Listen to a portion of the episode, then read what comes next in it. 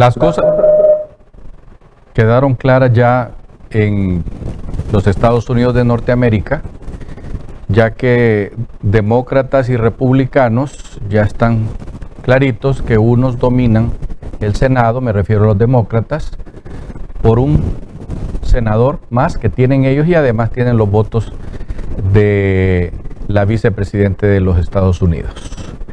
En cuanto al Congreso de la Nación, que es muy importante también, los republicanos lograron 280 escaños, o sea, puestos, y los señores demócratas se quedaron con 210. Eso les da una amplia mayoría y recuperan el control de ese Congreso de los Estados Unidos que hasta hace poco estuvo en manos de los señores demócratas, pero los republicanos tenían el Senado, o sea que las cosas se cambiaron.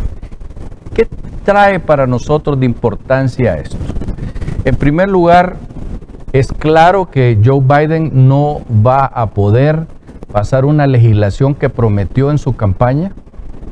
donde iba a favorecer a los inmigrantes estuvieran en los Estados Unidos desde hace tiempo. Para nosotros los hondureños, que tenemos allá más de un millón de paisanos de manera ilegal, porque los tepecianos solo son 57 mil y hondureños allá hay, según dicen las autoridades norteamericanas, más o menos unos 600 mil que están legales. Puede ser que sean más, puede ser que sean menos, pero sí tenemos una gran cantidad de compatriotas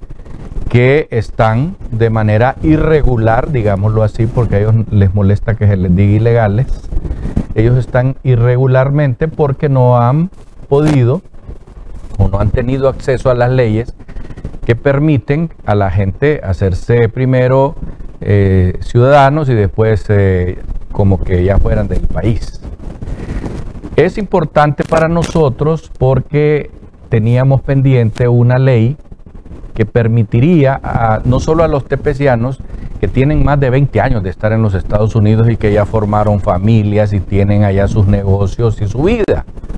eh, les permitiría pasar de inmediato a ser a formar parte de los de las personas pues residentes en Estados Unidos y posteriormente ciudadanos. ¿Qué va a pasar ahora? No se va a aprobar esa ley. Igual hicieron los demócratas con los republicanos cuando Donald Trump intentó hace cuatro años introducir una ley que permitiría a los que tienen más de ocho años de estar de forma irregular en los Estados Unidos eh, formalizar su estadía si lograban demostrar que tenían los impuestos pagados y que ya tenían un número de seguridad social, que son millones de latinos, sobre todo mexicanos, salvadoreños y en una tercera posición pues los hondureños que podían haberse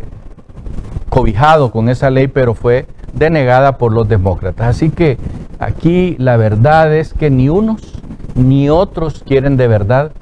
valga la redundancia, aprobar una ley que finalmente